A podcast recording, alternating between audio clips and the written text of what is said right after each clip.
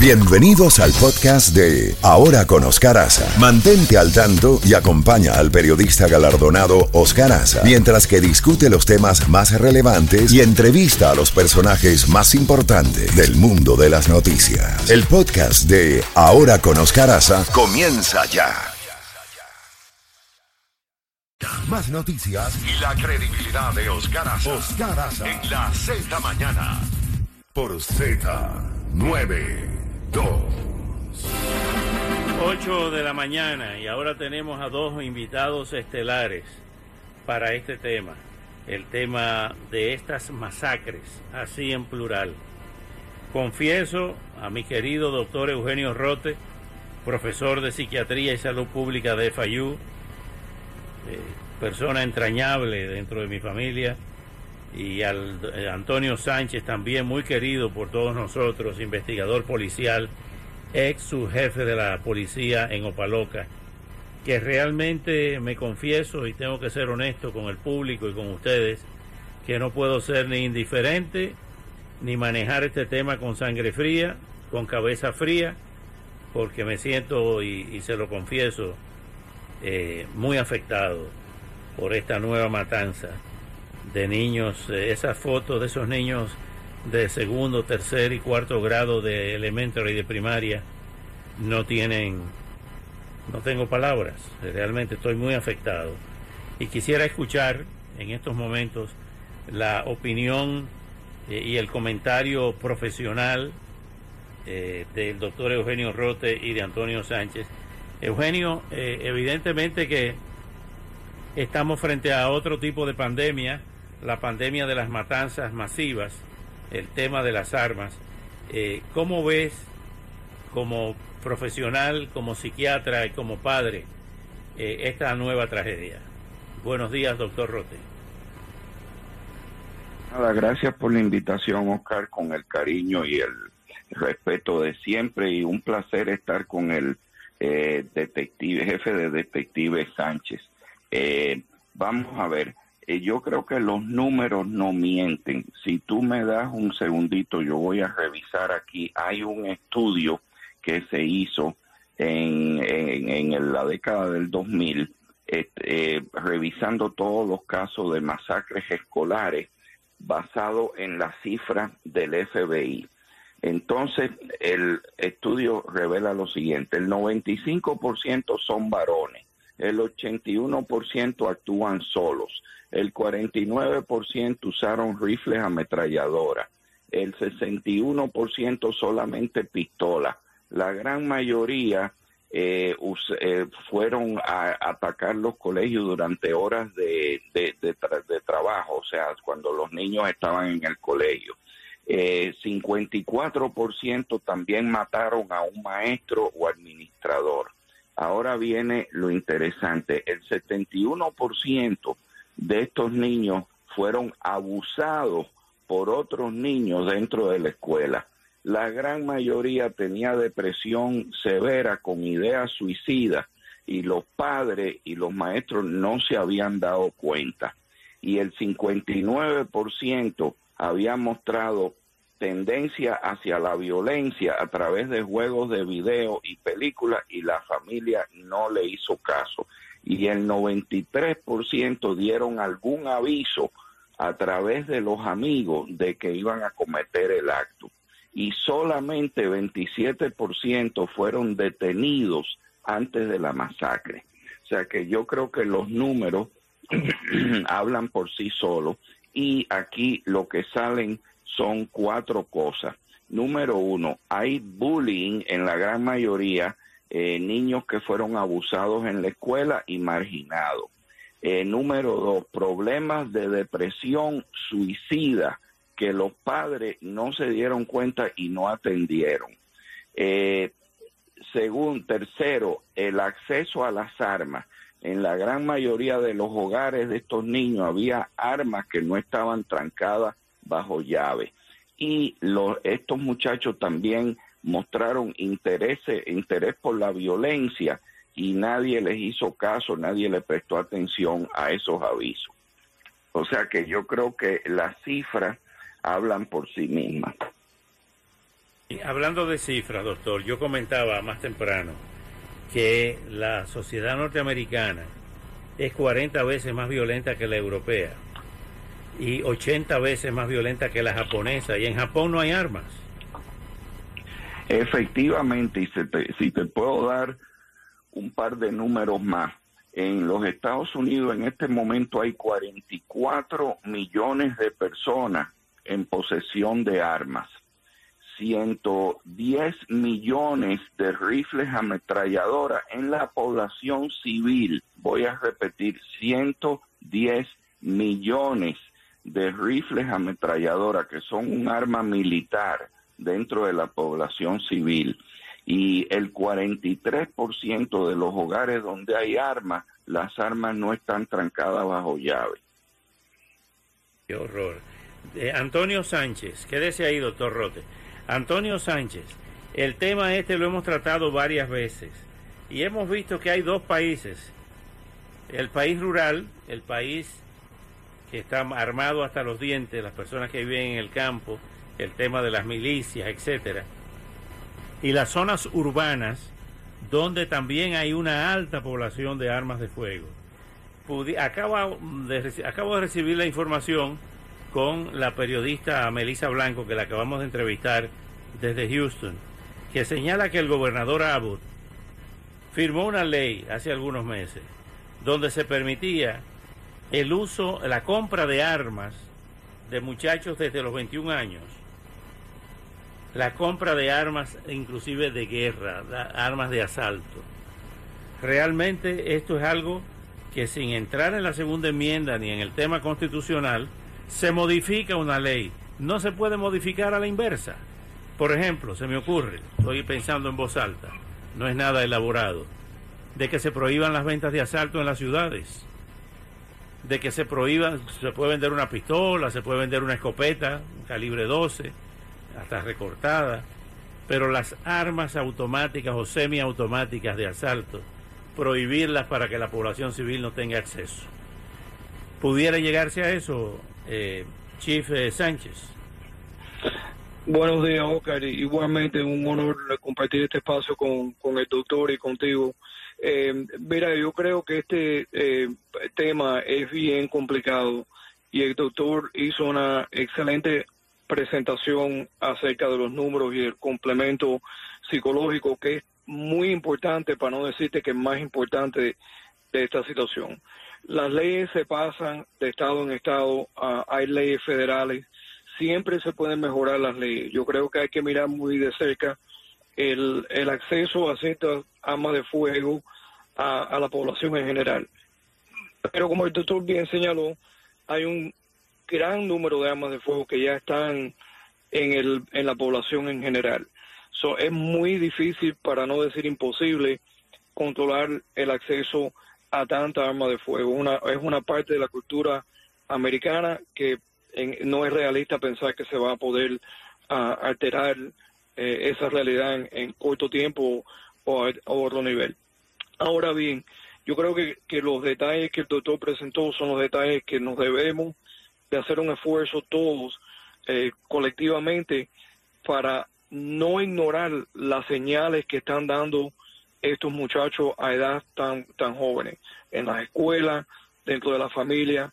Los, los juegos de video, estos son tan violentos que realmente hasta para los adultos, algunas veces uno lo mira y es impresionante el detalle y, el, el, tan sangrino detalle que se ven en estos juegos. Que si, es, si la reacción de un adulto es como tal, es inadecuada para unos niños que están creando a su formación psicológica y eh, emocionalmente. Entonces, ¿qué es lo que pasa? Que todos esos detalles van afectando la conducta de, los niños que se convierten en adultos, entonces no ven la consecuencia real de las acciones de los seres humanos. En un, en un juego de video matan al individuo varias veces y sigue levantándose. Nosotros sabemos que en la vida real eso no es así. Esto va creando una insensitividad entre un muchacho tan joven hacia la violencia, que ahí es donde comienza parte del peligro.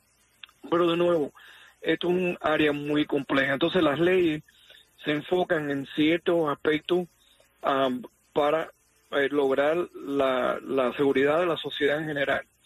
El, para no entrar en detalle, como tú dijiste, pero la segunda enmienda sabemos que es un principio muy real de los Estados Unidos y no está o sea, la mayoría, la gran mayoría de las personas que tienen armas de fuego no la tienen para cometer crímenes ni la tienen para hacerle daño a nadie.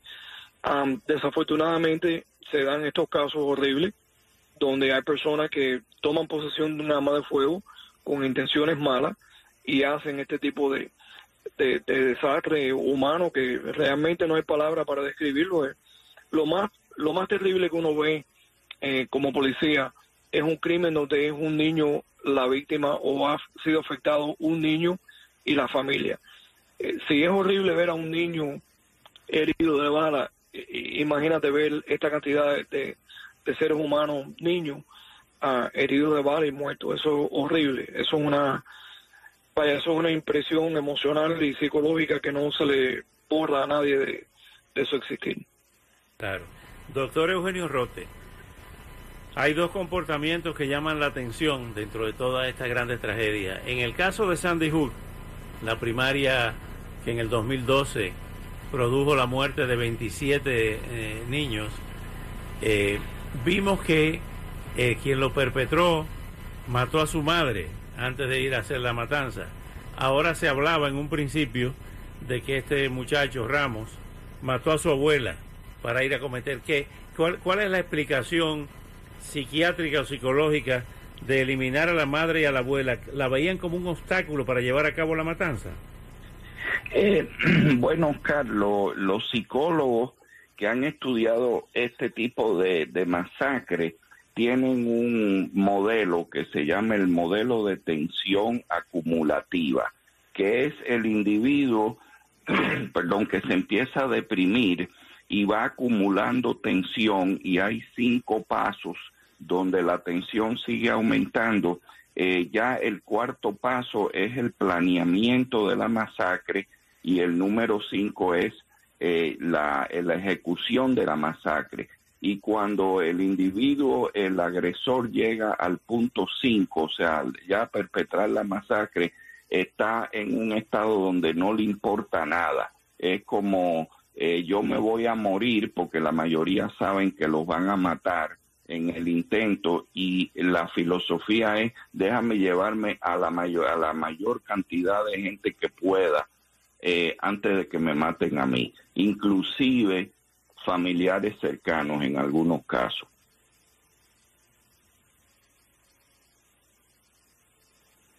tiene, tiene, razón, doctor, que eso es lo que se ha visto en, en, la mayoría de estos casos. Así es, eh, hemos eh, perdido eh, momentáneamente la comunicación con Oscar Asa y quería preguntarle al doctor Eugenio qué otra información podemos así aportar a nuestra audiencia a esta hora, doctor? Bueno, los puntos que resaltan siempre en estas masacres son, eh, número uno, vigilar que no haya bullying en las escuelas, que no haya abuso psicológico. Número dos, eh, comunicación con el niño en la casa a través de los padres y también los maestros y eh, estar eh, vigilar qué es lo que el niño está accesando en la computadora, como dijo el jefe de detective, que el, estos juegos de video eh, conllevan a la violencia. Eso se ha estudiado y se ha comprobado que la exposición a juegos de violencia generan violencia, de eso no cabe la menor duda. Eh, también la salud mental del niño, vigilar, tener un diálogo cercano con el niño para que eh, los padres se enteren enseguida si el niño necesita ayuda psiquiátrica o psicológica. Y por último, el acceso a las armas.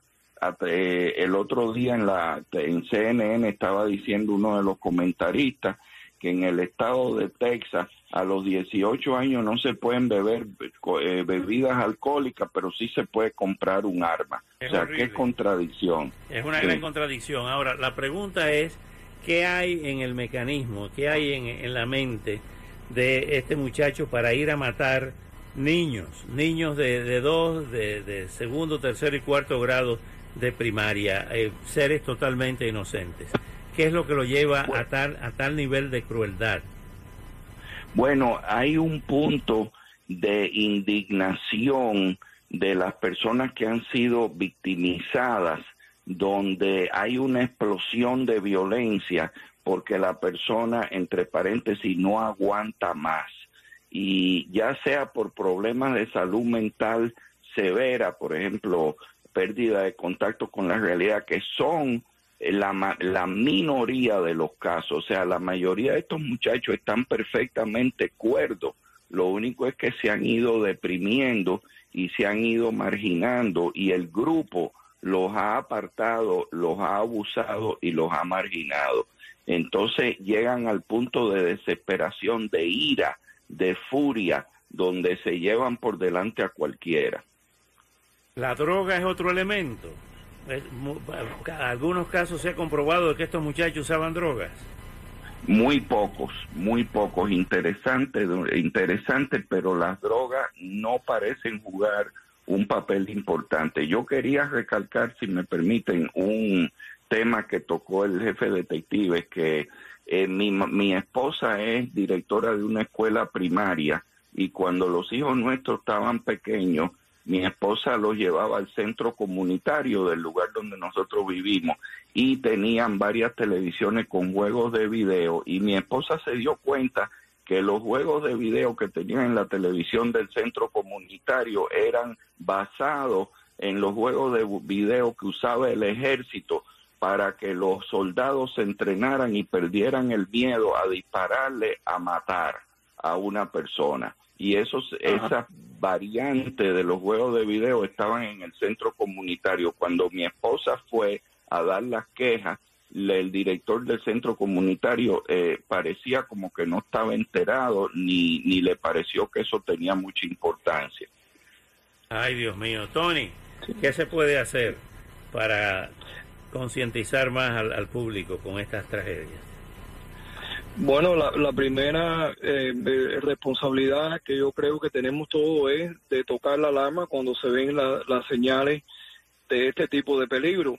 los ejemplos que, que hemos ofrecido ah, el doctor y yo, yo creo que, que uh, representan los casos más comunes que se ven regularmente. tocar la alarma cuando se ven ese tipo de, de señales yo creo que es extremadamente importante. Y también específicamente porque la ley permite y, da lo que se llama la oportunidad de, poner lo que se llama un Risk Protection Order, una orden de protección a riesgo.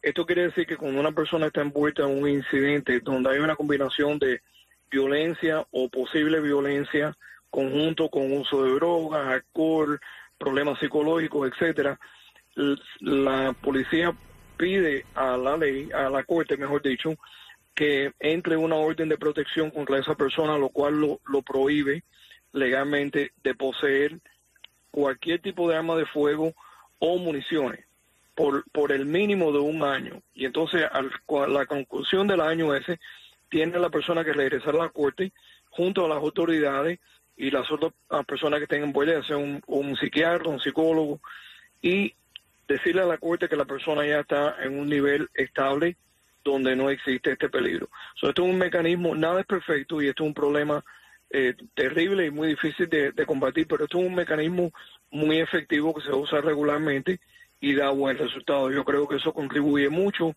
a prevenir muchos de estos actos, porque hay personas que se benefician grandemente de, los tratamientos y pueden restablecerse a la sociedad normalmente. yo creo que tocar la alarma, los padres, los maestros, cualquier persona que vea este tipo de conducta peligrosa es extremadamente importante.